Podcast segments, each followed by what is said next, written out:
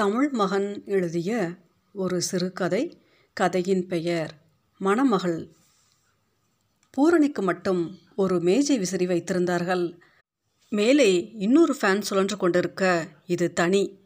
வாழ்க்கையில் இதற்கு முன்னரோ இதற்கு பின்னரோ அவளுக்கு வாய்க்க முடியாத ஒரு அந்தஸ்து அது. சாயங்காலம் ஐந்து மணி வரை கூட தனக்கு இப்படி ஒரு மரியாதை கிடைக்கும் என்று அவள் எதிர்பார்க்கவில்லை.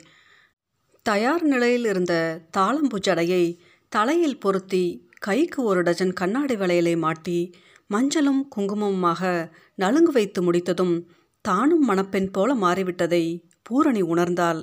மணமகள் அறையில் டிவி பெட்டி அளவுக்கு மாட்டியிருந்த பெரிய நிலைக்கண்ணாடியில் தன்னை முதன் முதலாக பார்த்தபோது தானும் மின்விசிறிக்கு தகுதியானவள் தான் என்று நம்பினாள். எங்கிருந்து தான் தன்னை சுற்றி இத்தனை பெண்கள் வந்து சேர்ந்தார்கள் என்பதும் அவளுக்கு வியப்பாகத்தான் இருந்தது. எப்போதும் ஏறிட்டும் பார்க்காத விஜயா கூட தனக்கு பவுடர் போட்டு மை வைத்து விட்டதை நினைத்து பார்க்கும் பொழுது இது வாழ்விலே ஒரு நாள் என்று தான் தோன்றியது. எல்லோரும் கொஞ்சி கொஞ்சி பேசுகிறார்கள் வலிந்து வந்து கிண்டல் செய்கிறார்கள் வேர்த்திருந்தால் துடைத்து விடுகிறார்கள். ஜாக்கெட் கலர் இன்னும் கொஞ்சம் டார்க்காக இருந்திருந்தால் மிக பொருத்தமாக இருந்திருக்கும் என்கிறார்கள். நேற்று வரை தலைக்கு எண்ணெய் இல்லாமல் முகமெல்லாம் எண்ணெய் வழிய தையல் பிரிந்த ஜாக்கெட் போட்டிருந்தபோது அவளை யாரும் பொருட்படுத்தாமல் இருந்ததை எல்லோருக்குமேவா நினைவில் இல்லாமல் போயிருக்கும். வழக்கமாக நாங்கள் அப்படித்தான் தமா செய்து கொள்வோம் என்பது போல நடந்து கொண்டார்கள்.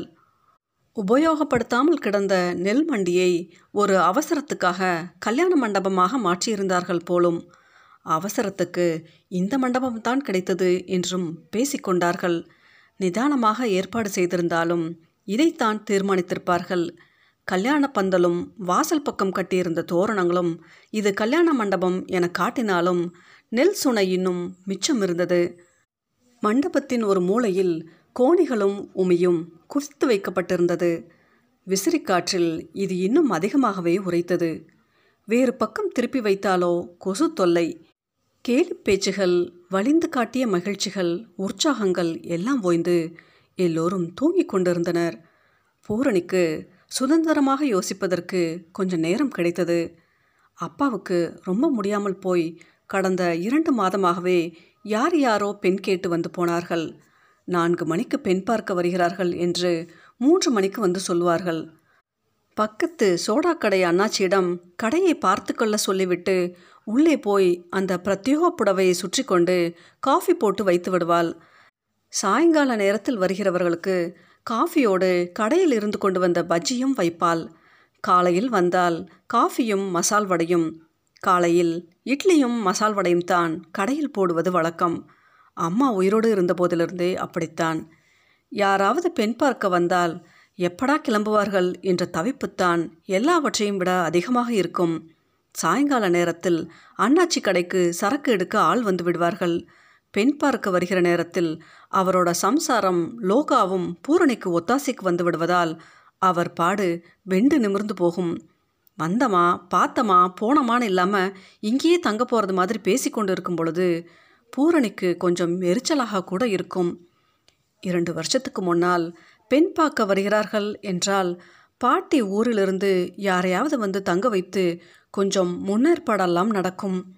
பூரணிக்கே பெண் பார்க்கும் சடங்கு ஓரளவுக்கு தெரிந்து விட்டதாலும் அடிக்கடி யாரையாவது கூப்பிட்டு கொண்டிருக்க முடியாததாலும் பஜ்ஜிக்கு மாவு கரைக்கிற மாதிரி துணி துவைக்கிற மாதிரி அதையும் வேலையோடு வேலையாக செய்து முடித்து விடுவாள். விடிந்தால் கல்யாணம். இந்த நேரத்தில் இப்படி ஒரு திண்டாட்டம். தாம் கழுத்தை நீட்டப் யாருக்கு என்று அவளுக்கு தெரிவிக்கப்படவே இல்லை. மணமகன் யாரென்று கேட்பது அதிக பிரசிங்கத்தனமாக இருக்குமோ என சில நாளும் அட அது கூட தெரியாமல் தான் கழுத்து நீட்ட போறியா? என்று கேலி பேசுவார்கள் என்று சில நாளும் தவித்து கொண்டிருந்தால் தெரிந்துதான் என்ன பண்ண போகிறோம்? என்ற கேள்விக்கு அவரிடம் விடையில்லைத்தான் ராமாபுரம் செல்லமுத்து முதலிதான் மாடு பிடிக்கிற கையோடு போகிற இடங்களில் மாப்பிள்ளைக்கும் சொல்லி வைத்திருந்தார். இதே மாதிரி மெயின் ரோட்டில் சாப்பாட்டு கடை வைத்திருக்கிற நான்கைந்து பேரை சமீபத்தில் கூட்டி வந்திருந்தார். இட்லிக்கு மாவு ஊறப்போட வேண்டிய அவசரத்தாலோ எண்ணெய் கடாயை அணைக்காமல் வந்துவிட்ட தவிப்பிலோ? எந்த மாப்பிள்ளை முகமும் சரியாக ஞாபகம் இல்லை.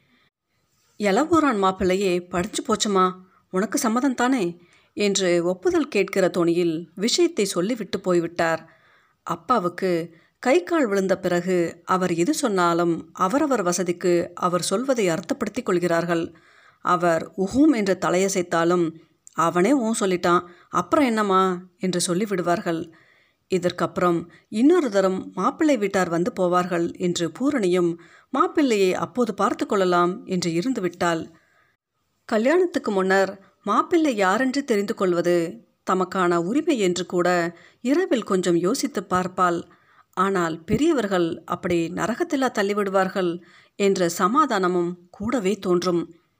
கல்யாணத்தன்னைக்கே நிச்சயதாம்பலம் வச்சுக்கலாம் என்று முடிவாகிவிட்டதாக அப்புறம் தான் தெரிந்தது. அதன் பிறகு யார் மாப்பிள்ளை என்று எப்படி விசாரிப்பது என்று தெரியவில்லை. திருமணம் முடிவானதும் சொந்த பந்தங்கள் எல்லாம் மாப்பிள்ளை வீட்டுக்கு போய் பார்த்துவிட்டு வந்தனர். அதில் யாரிடம் மணமகனை பற்றி விசாரிப்பது என்று தெரியவில்லை. விசாலாட்சி கிழவியும் சுசீலா அத்தையும் மாமாவும் போய் வந்தார்கள். மூன்று பேராக போகக்கூடாது என்பதால் செல்லமுத்து முதலியும் அவருடைய அக்காவும் கூட போனார்கள். ஆனால் யாருமே மாப்பிள்ளையை பற்றி விவரிக்கவில்லை. போய் வந்ததும் விசாலாட்சி கிழவி எம்மாடி உன்னாட்ட ஒன்றையானா கடை இல்லடி அது. அண்டா குண்டா அடுக்கு சட்டின்னு டெய்லி நீ தேய்ச்சி போட வேண்டியது ஒரு வண்டி சாமா இருக்கு என்றது. கிழவி சொன்ன இந்த அடையாளத்தை வைத்து பார்க்கும் பொழுது முதலில் வந்து ஆவணி மாதம் அமாவாசையை கழித்து வந்தவங்களாத்தான் இருக்கும் என்று தோன்றியது. ஆள் கொஞ்சம் கருப்புத்தான் முன்வழுக்கையும் இருந்தது. வெள்ளை வேட்டியும் சட்டையும் போட்டிருந்தது ஞாபகம் இருந்தது. பேச்செல்லாம் கொஞ்சம் தூக்கலாக தான் இருந்தது. நல்ல உழைப்பாளியாட்டம் இருந்தது. கண்ணு ரொம்ப சிவந்து இருந்தது. குடிப்பாராக இருக்கலாம். பொழுதனைக்கும் வேலையாக இருக்கிற மனுஷன் ராத்திரி ரவை குடித்தாதானே தூக்கம் வரும். இப்படித்தான் மனசில் தன் கணவனை உருவாக்கி வைத்திருந்தாள் பூரணி. லோகா தான் குழப்புகிறாள். ஏண்டி ஒரு தடவை கடைக்கு வந்து பார்த்துட்டு போனாரே அவர்தான் மாப்பிள்ளை என்கிறாள். எல்லா ஊர்லேருந்து வந்து பொண்ணு பார்த்துட்டு போனது அவர்தாண்டி என்று அடித்து சொல்கிறாள். ஒரு நாள் மத்தியானம் கடையில் உட்கார்ந்து கரும்பு மென்று கொண்டிருந்த போது வந்தவர் அவர். அவர்கள் அப்பாவும் அம்மாவும் வந்தபோது அவருக்கு ஏதோ வேலை என்று வர முடியவில்லை பெண் எப்படி என்று பேச்சு கொடுப்பதற்காக வந்திருந்தார். வந்தவர் கடைவாசலில் நின்றபடி பணங்கிழங்காது என்ன விலை? எனக்கு ரெண்டு குடுமா என்று ஆரம்பித்தார். இது விற்கிறதுக்கு இல்லைனே. சும்மா நான் சாப்பிட்றதுக்கு வச்சுருக்கேன். இது பனங்கிழங்குலனே கரும்பு! என்றபடி வாயில் மென்று கொண்டிருந்த கரும்பு சக்கையை எடுத்து ஆதாரத்தோடு காண்பித்தாள். முகத்தருகே நீட்டப்பட்ட கரும்பு சக்கையை பார்த்து சிரித்துவிட்டு போய்விட்டான். அவர் சிவப்பா ஒடிசலா பேண்ட் போட்டுக்கிட்டு இருந்தார். எலக்ட்ரிக் வேலை செய்வதாக சொல்லியிருந்தார்கள். இது ரெண்டில் யாராக இருந்தாலும் பரவாயில்ல என மனதை தயார்படுத்தியிருந்தால் செல்லமுத்து முதலி நேற்று வந்து புதிதாக குழப்பிவிட்டு போய்விட்டார். உனக்கு என்னம்மா? நல்ல நாத்தனார் கிடச்சிட்டா. பொண்ணு பார்க்கும்போதே உங்ககிட்ட சிநேகிதமாயிடுச்சு அந்த பொண்ணு என்றார். பூரணிக்கு மேலும் சிக்கலான குறிப்பாக இருந்தது இது. ஏனென்றால் அவள் யோசித்து வைத்திருந்த அந்த இரண்டு பேரும் இல்லாத இன்னொருத்தரைத்தான் அவர் சொல்கிறார். அப்படி அண்ணனும் தங்கையுமாக வந்தது இந்த இருவருமற்ற வேறொருவர் என்பதாக நினைவு. செல்லமுத்து முதலி யாரையோ யாருடனோ மாற்றி அண்ணன் தங்கையாக சொல்கிறார். அன்று வந்தவர் வேட்டியும் ரோஸ் கலர் சட்டையும் போட்டிருந்தார். ஓயாமல் இருமிக் கொண்டிருந்தார். வந்த வேகத்தில் பத்து பீடி பிடித்தார். திண்ணை பக்கம் சளியாக துப்பி வைத்திருந்தார். தான் மணக்கப் போவது அவராக இருக்கக்கூடாது என்று நினைத்தாள். யாராவது ஒரு ஃபோட்டோ கொண்டு வந்து காட்டினால் நன்றாக இருக்குமே என்ற தவிப்பு இருந்தது. ஆனால் பத்திரிகை அடித்து கூரை புடவை எடுத்து பத்து பாத்திரமெல்லாம் வாங்கியான பின்பு யார் மாப்பிள்ளாக இருந்து என்ன செய்ய முடியும்? என்று ஒரு ஆசூயையும் இருந்தது மனதுக்குள். கடைசி கடைசியாக அவளுக்கு தோன்றியதெல்லாம் தாம் யோசித்த இந்த மூவரில் ஒருத்தர் தானா இது இல்லாத வேறு ஒருத்தரா என்பதை தெரிந்து கொள்கிற சிந்தனையாக மாறிவிட்டது. எப்போது தூங்கினாள் என்று நினைவில்லை. எழுப்பி குளித்து விட்டு வர சொன்னார்கள். மேல சத்தம் கேட்டது. கூடத்தில் பார்த்தபோது அப்பாவை யாரோ குளிப்பாட்டி புது வேட்டியும் சட்டையும் மாட்டி உட்கார வைத்திருப்பது தெரிந்தது. அப்பாவையும் வீட்டில் வைத்து பார்த்து கொள்வதாக சொல்லியிருக்கிறார்கள். அதற்காக ரோட்டு மேல் இருக்கிற கடையை மாப்பிள்ளைக்கு கிரயம் செய்து கொடுப்பதாக பேச்சு. குறை காலத்தை அவரை முகம் சுளிக்காமல் பார்த்து கொண்டால் போதும். அம்மா செத்த பிறகு எல்லாமே அவர்தான். ஒத்த ஆள் ஒரு பொட்ட பிள்ளைய ஆளாக்குறது அவ்வளோ சுலபமா?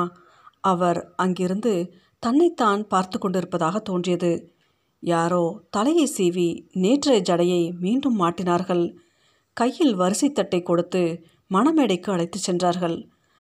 பந்தலில் மணமகன் அமர்ந்திருப்பது உத்தேசமாக தெரிந்தது. யாரோ பொண்ணுக்கு வெக்கத்தப்பாரு என்றார்கள். பூரணிக்கு ஒருவித பயம்தான் இருந்தது. மணப்பலகையில் அமர்ந்து ஓரக்கண்ணால் தன் அருகில் அமர்ந்திருப்பவரை பார்த்தாள்.